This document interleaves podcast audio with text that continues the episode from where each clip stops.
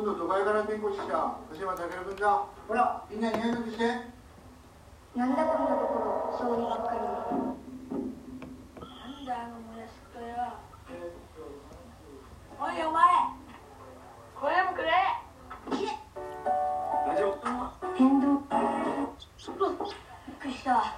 たける横田の様子見てこい。たけるくんはカノッペと絶好調ラジオの天童ワイン、えー今回ラジオの天童ワインが72、え2回目です、えー今回はえー、と私通話で今回も、えー、と収録してまして今回は私のえっ、と行っていた大学の、えー部活動の後輩にあたります清水くんをゲストに迎えました。よろしくお願いします。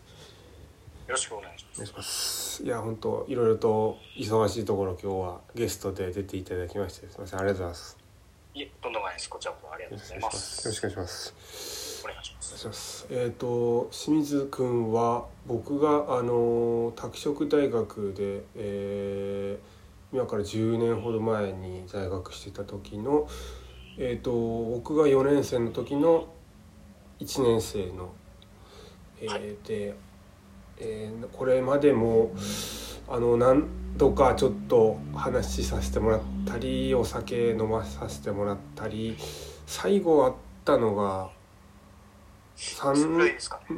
3年くらい前ですかねそうですねもしかなんかだいぶご無沙汰して。そうですよねなんか東京駅でなんか缶ビールかなんか飲んだようなそうですね。なんかそのベンチみたいなところに座って。うーん。でしたね。うんそうですね。あ。彼は本当あの気持ちのいい後輩でですね。はい。あのいやす。なんか僕もあの好きな後輩でえっ、ともともと埼玉ですよね出身が。そうですね。そう。です。埼玉に、あの、今も住んでます。あ今も埼玉ですね。はい。でなんか、えっと彼の、えっと2個上で僕の1個下の後輩長門君っていう男も、えっと埼玉出身で彼も僕結構好きでなんか話したりさせてもらってて、でそのあれですよね、えっと同じ高校ですもんねえっとそうですね。長門先輩、うんはい。僕の高校の時の先輩ですね。そうですよね。でなんかそういうそれでそのなんか共通したところもあったりしてうん。話してもらったりっていうのは今までもあったんですけど、はい。今はあの仕事とかはいろいろどうですか？いやーやっぱり影響が出ていますね。あどうしても。うんはい。ああやっぱりいろいろ埼玉の方もそうで大変ですそうですね。あのー車の営業をしているんですけども、営業か、うん、なるほはい。車をどうしても新規来店どはなかなあか難しいですね。あなるほど。あそう。ですなんかこう前よりもこの話し方がすごくこう社会人っぽくなってるのはやっぱそういう 営業の影響なんですか？ねいや、元からですよ。ああそう。そうか。少し大人になりました。ああいやそうだよね。まあもうだって卒業してからもう10年近く経ってるわけですもんねうん、なんかあっという間ですね。いやあっという間にそうですねでもいろいろそういう状いろんな難しい状況ありながらも仕事も頑張って続けているっていうことでそうですね。うんなんとか持ちこたえています。あ本当 はい。いやー大変ですねいろいろそういう意味ではそそうですねあ。まあ、もうお互い様っていうか、みんながみんまあな苦しい状況ですから。そうですね はい。あれですか埼玉の方はいろいろ最近はなんかどんな感じでこう動いてるっていうかありますか？いや、なんかこう、あんまり肌では感じないというか。あ、そう。そう、仕事を普通にしちゃってるからかもしれないんですあけど、ーうん。そんなに、うーんまあ、車の通りが少ないなとか、電車の、がそんなに満員電車になってないなっていう、うん。それぐらいでしかあんまり感じてはいないですね。ああそう。うん、まあ居酒屋がね閉まっちゃってて寂しいなというのはありますけど。なるほど。はそうか。でもやっぱりある程度は落ち着いてきてはいるっていう感じではある感じなんですね。そうですね。うーん。なるほど。やっぱでもあれですねこの結構いろんな普通の仕事する上でもあれですけどこう生活する上でもいろいろ影響あったりすると思うんですけどはい最近はこうどういうふうにして過ごしてるんですか？うーんいやまあい家で飲むことが増えたぐらいであそうそんなにうん。言うほど、まあマスクはねつけなくちゃいけないとかあはいはい。まあ、いつも以上に気をつけるっていうぐらいで、うん。うん、僕自身はそんなにこうコロナによってなんかうん。あるっていう感じではないですあね、あそうなんですね。はい。まあ普通の私生活ではっていうところですけああどなるほど。なるほどはい。そっかやっぱでも家で飲むことは多くなったと。そうですなねるほど。結構飲んでるんですか最近のいろいあーでもコロナになる前よりろはいはい。増えてるかもしれないですね。ああそうあいう残業しなくなったからっていうのがああもう家に帰ってもやることがないやることがないというか、まあ、早く帰れるから飲んじゃおうかなっていう。ああなるほど。ああそうです。かあ今日今日も仕事で？あー休みの予定だったんですけども、うん。ちょっと急な案件で。ああそうだったんです。はい。やすいませんね忙しいところ。あいいえとんでもない。もう帰ってきてああそうです。ちょっと早めに上がりました。ああそうです、うんでもあれだったっすよね。でもそういうなんていうかはい。今の清水君のこの礼儀正しさとかいろんなこのしっかりした部分っていうのは大学の時に培ったものもあるんすかね？そういう意味では。そうですね、うん。先輩からあの教わりましたよ。いやいやいやまたそんな ありがとうございます。あいやいやいや本当にいい経験ができた4年間だったなと思います。うそうですよね。いやもうはいあのやはりこういうふうなこの姿勢からか聞いてるあの声からも分かるようにやっぱ彼は非常に強くてですね。そうなんですよね。もうリーグ戦もねいろいろと活躍されて。なんとか盛り上げることぐらいは。いやいやいやいやまた盛り上げ役ぐらいですいやいやいやそうですよね。でも頑張ってたっすもんねそういう意味では当時いやいやいや啓太先輩に比べれば大したことないです。いやいや本当にね。いやいやいやいや。でも結構ねそういうお酒の席ではいろいろあったっすよね、そのうちの大学のなんかしきたりっていうかね。いろんな。そうですね。うん。うん大変なね。も状況が。ういやいや。なんかなんか今となっちゃコンプラに書かれてる コンペ確かになうんなんかあれうんあのなんだっけ結構花見とかすごかったですよね。今年はねいろいろ。世間はあみたいだけど、うん。いやまあ当時の大学に比べればなんか笑い話ぐらいな感じうがしますけど。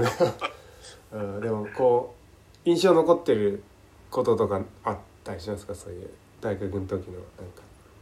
大学あの話せる範囲で。で、うん。はい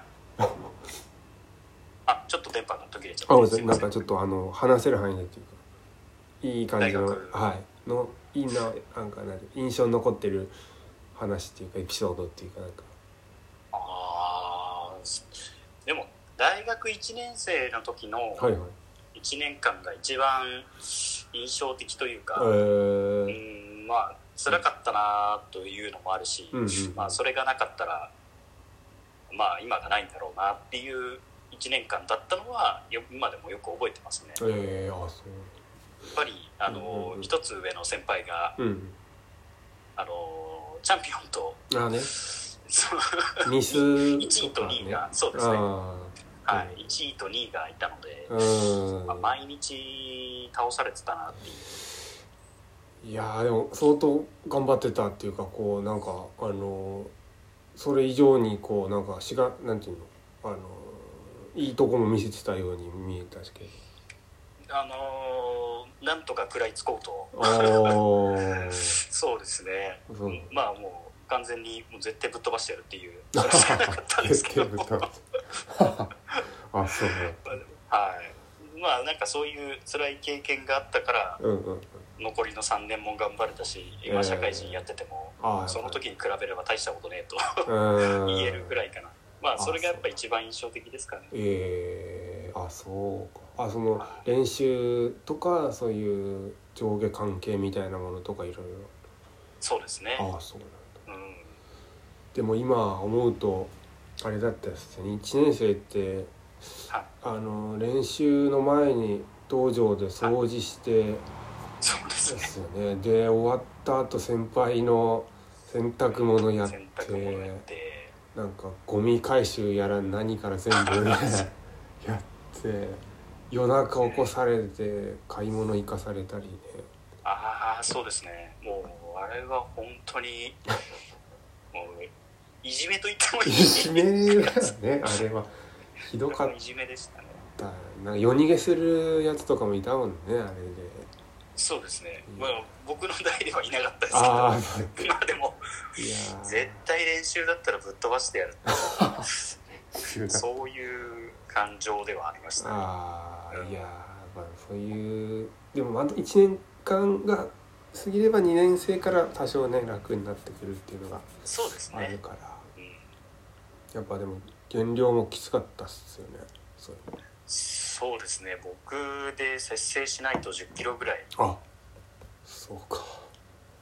やっていたのであ節制してなんとか78キロぐらいああすごいきついなそれは。そうですね。もう今となっちゃできないですね。うんいやまあそうだね。でもあの今そ当時の当時のっていうかまあその10年前らへんにこうはい大学で活躍されてた先輩方とかが今結構例えばなんかはい村田亮太さんとかそうですね。内山先輩とかもねすごい黄金期っていうかあまうん。あその井上君とかねそういう後からもあるんですけど、なんかすごい時代だったかもしれないですよねあの時10年前。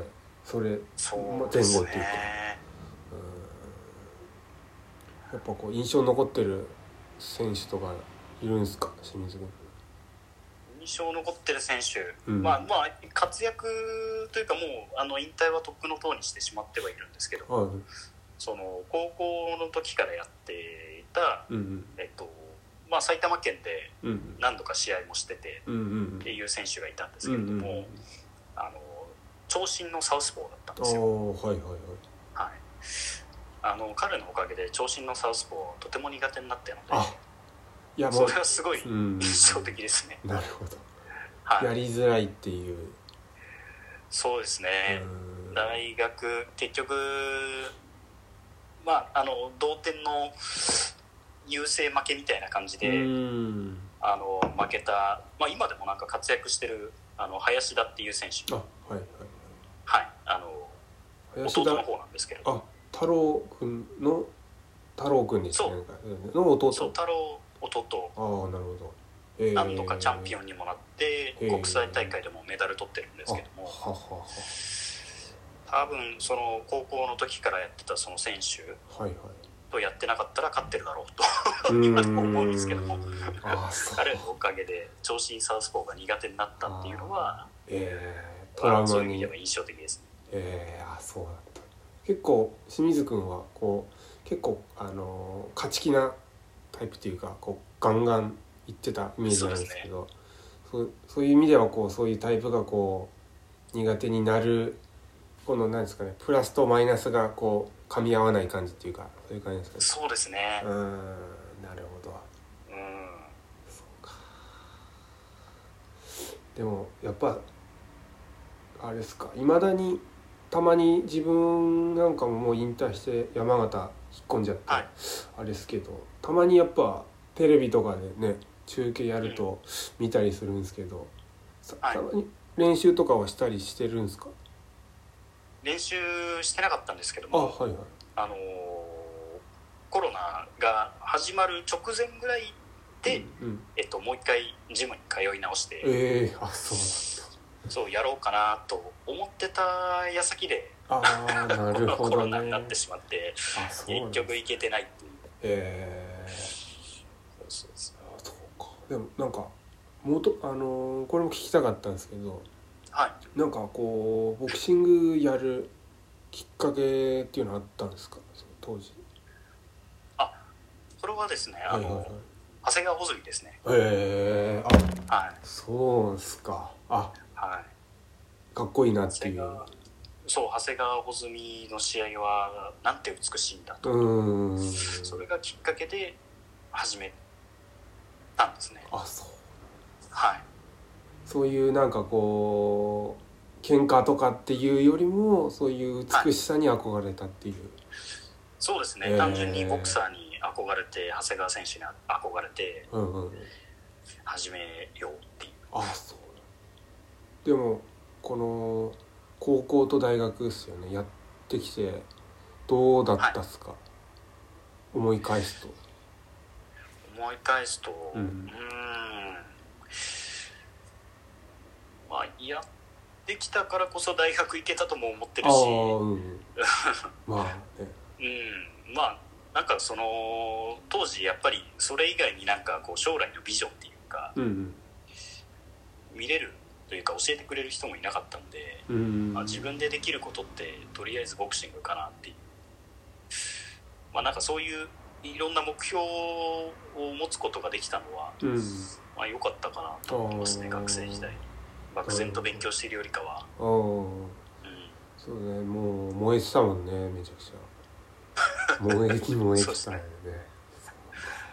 そうですね。えーでもなんかねそのまあ7年間だよね。やってやっぱその打たれるからこのダメージが脳にね俺なんかもうちょっとダメージあるんじゃないかと自分で思ってるんですけど。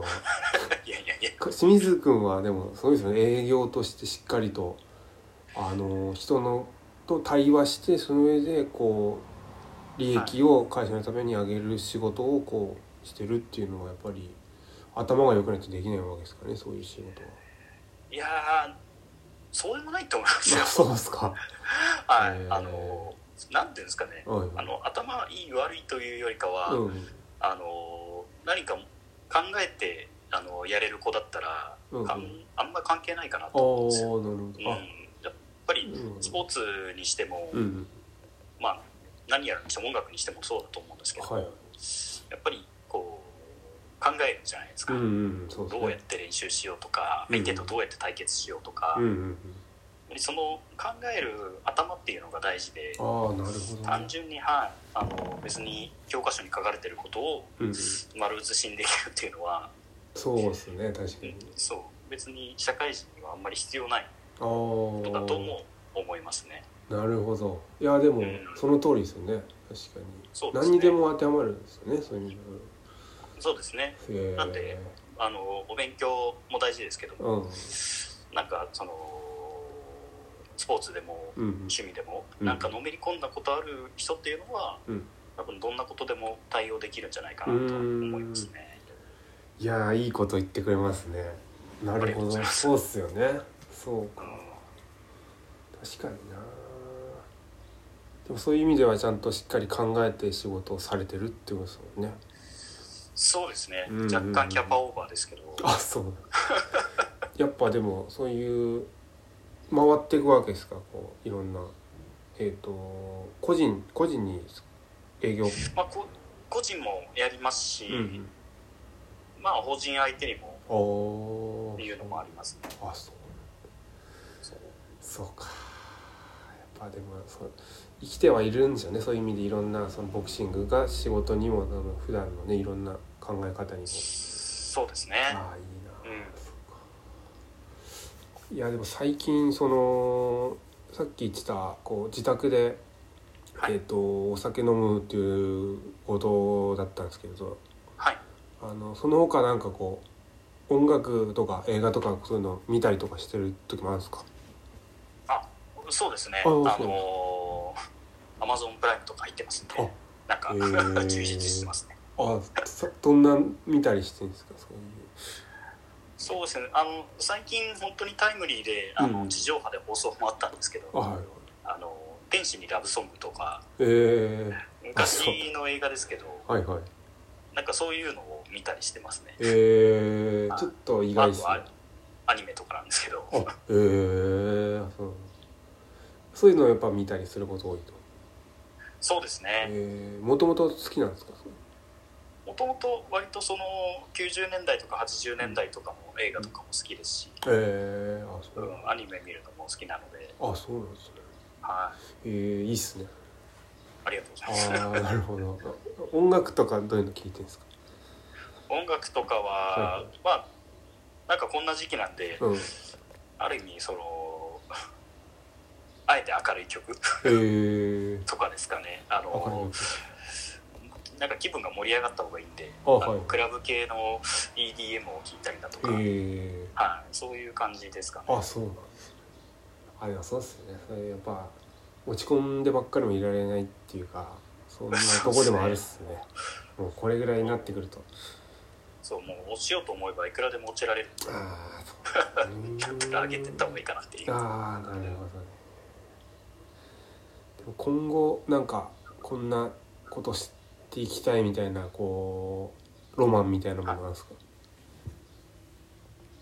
ロマン？ロマンっていうかこういうふうなことしたいなみたいなこうよ、うん野望みたいな。それロマンっていうのはなんかさっき本で読んだからちょっと出してみただけなんですけど。あそうなんですか。あ特に意味はないですロマン、うん、いやでも単純に、うん。あのーキャンプとか友達とか仲間集めていきたいなっていうのがあります、えー、いいいっすねキャンプか。そうですね。キャンプやってうん。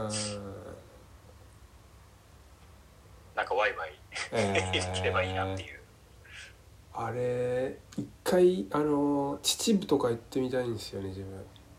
埼玉ですよね秩父ってそうですね。あそことか良さそうだなとか思って。いやーそうですね。はい川が川がいいですよああか川が。えー、あの何ですか？電車あるんですよね。秩父のなんかこう行くと。なんとか鉄道みたいな。そうですね。私も乗ったことはないんですけど。ああそう。なんかあれ良さそうだなと思って。渓谷とかこうバーッと。ああうん。確かに乗ってみたいですね。うん。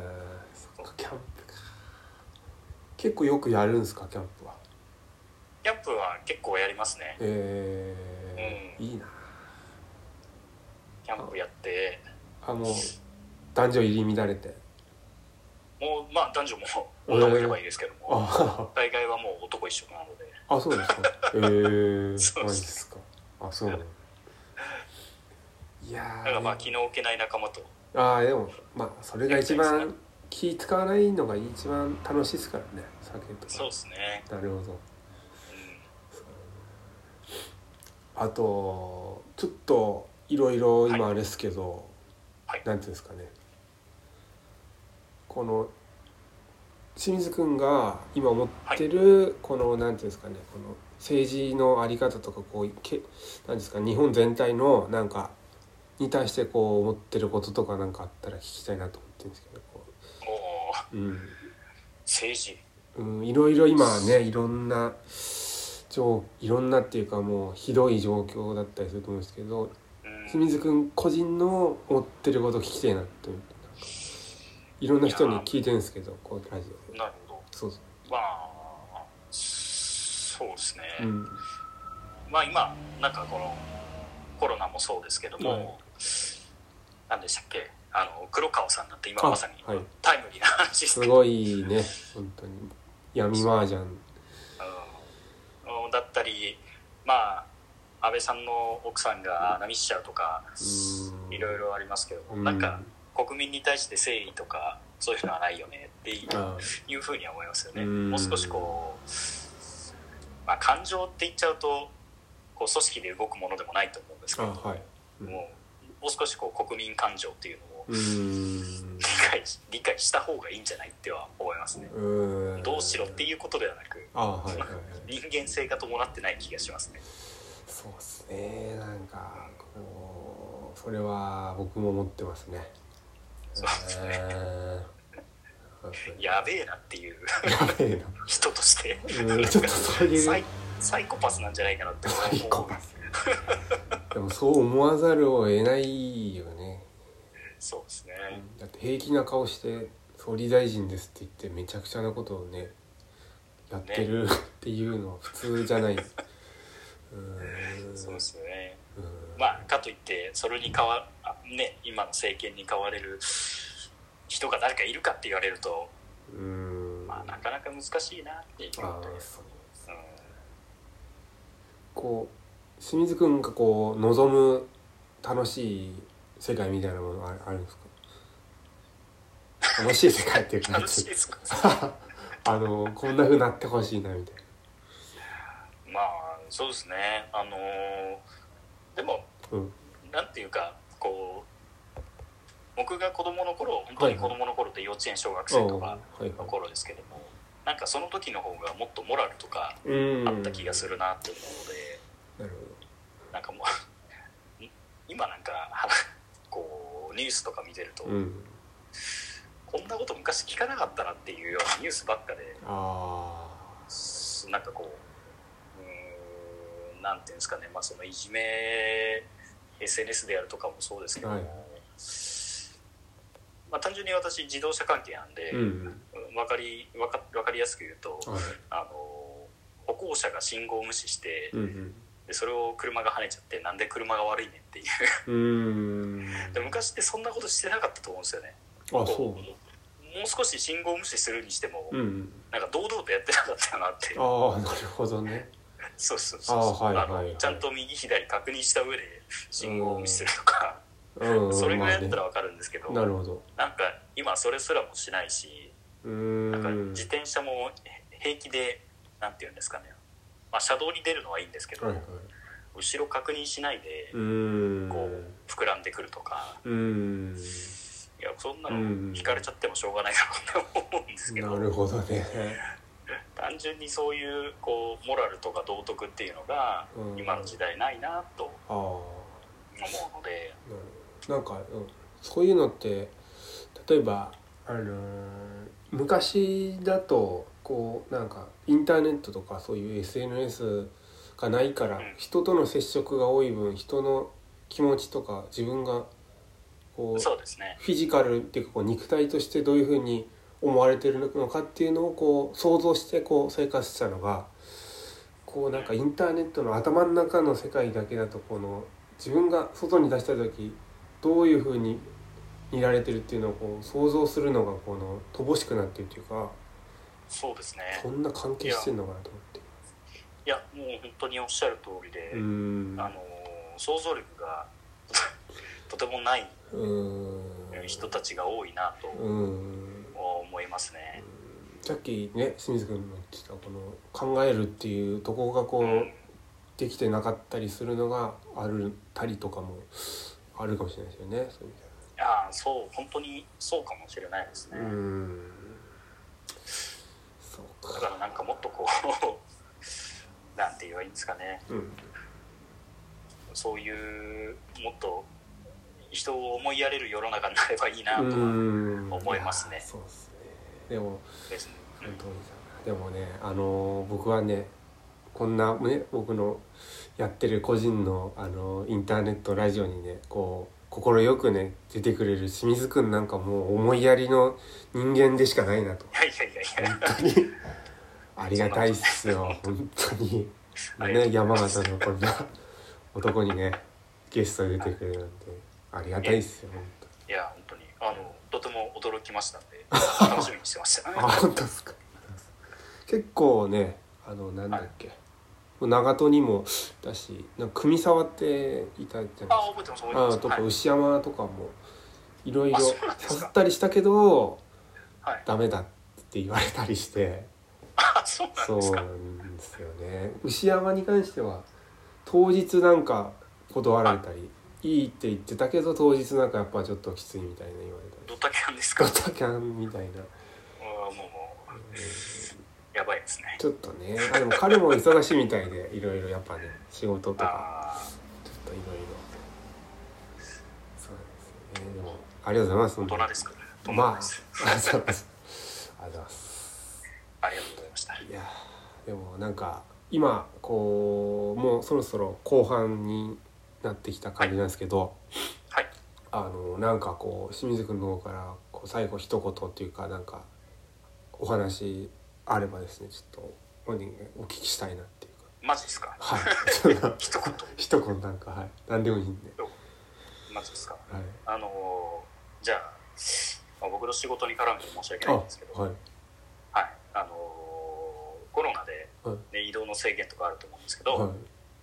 あのー車が一番安全なパーソナルスペースなので、うーん。そうですよね確かはい、皆さん車買いましょう。に 営業。いやでも。でも必要な人はやっぱり必要な時に買ってもらってっていうのがやっぱり一番必要なことっていうかこう利害関係もね。しっかりあって。そうですね。うんうんうん、はい。その通りですよね。まあなんかそれをきっかけに、うん。あのーまあコロナも悪い影響とばかりじゃなくてうんうんでそれこそあの人のつながりだとかもそうですし、うんうんうん。あのーまあ今車離れしてる方がすごく多いんですけああどはい。ああそう。もう車ってもっとなんか楽しいもんだと僕は思ってるんですあよ。あはい。すごい楽しい。うん。やっぱり乗ってても、うんうんうんうん。うん、なんかそういううーなんていうんですかねあのちょっと一個だけいいですか？あのどどういうところが特に楽しいなっていうところだと思うんですか？車の。いやもう車にいる空間が好きですね。えー、はい、まあ、もちろん操作してても楽しいし、うんうんうん。なんか車でどっか行くっていう。うんうんうん。なんかそこに僕はなんかそそれこそロマンがあって。え車だったらあのーどこに行ってみようっていうなんていうんですかね、車でどっか行こー、うん。うでなんか車を持つとあ、うん。なんか今まで行かなかったところにも行ったりできるし。ああそうなんですね、う、うん。うんうんうん。あの僕が乗ってるのは今 SUV なんですけれあども SUV はい。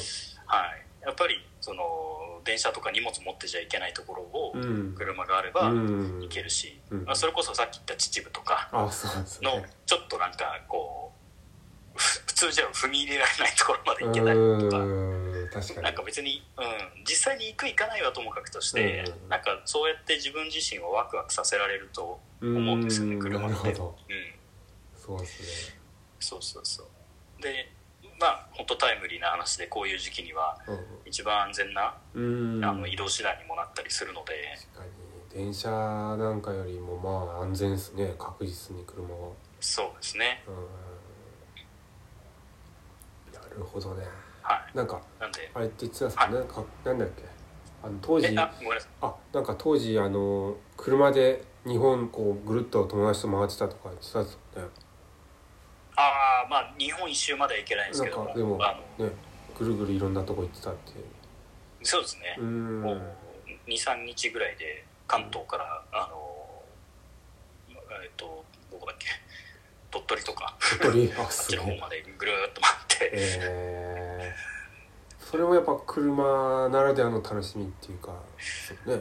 まあそうですね。うんうん時間に縛られなくてもいいですし、うんうんそうですよね、うん。ああなるほどな、まあ、車はそうですよね。楽しいかもしれないですね。そういうふうになんか車が楽しいっていうふうに捉えて運転するとよりこう生活もなんかこういいものになるというか、そうですうね、うんんうん。うん。なるほどね。いやなんかいい話でしたね。ありがとうございます。ありがとうございます。素晴らしい話です。ありがとうございます。いやでもいろいろとあの清水君の今持ってることとか状況なんかちょっと聞けて僕はちょっと嬉しかったです。あいえいえこちらこそあの先輩と久しぶりに話して楽しかったです。ちょっとちょっとこの辺りでねちょっとラジオの天童ワインはですねこんあの清水君をねゲストにお招きして、えー、72回目ちょっと収録を行いました。どうも清水君ありがとうございました。どうもありがとうございました